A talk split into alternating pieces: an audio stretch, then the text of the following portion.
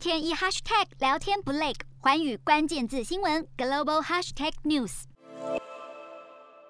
跨太平洋伙伴全面进步协定，也就是 CPTPP，在二零一八年生效，目前有十一个成员国，而最近表态有意申请加入的就是南韩。二零一九年 CPTPP 贸易规模占全球的百分之十五点二，而且成员国在南韩对外贸易中的占比相当高，在进出口中分别占百分之二十四点八以及百分之二十三点二。南韩通商交涉本部长吕汉就表示，将从本月到下月初会见 CPTPP 主要成员国的经贸部长，争取各方支持南韩加入 CPTPP。另外，根据日本时事通信社，日本经济产业大臣秋生田光一与新加坡贸工部长严金勇会谈时，两人一致同意，新加入 CPTPP 的国家或地区必须符合高标准，这形同牵制去年九月申请加入的中国。秋生田与严金勇在共同声明中强调，将与其他国家合作，确立基于包含维持 CPTPP 高标准的自由且公正规则的贸易体系。而中国对于国有企业提供补助金的做法，被视为阻碍公平竞争。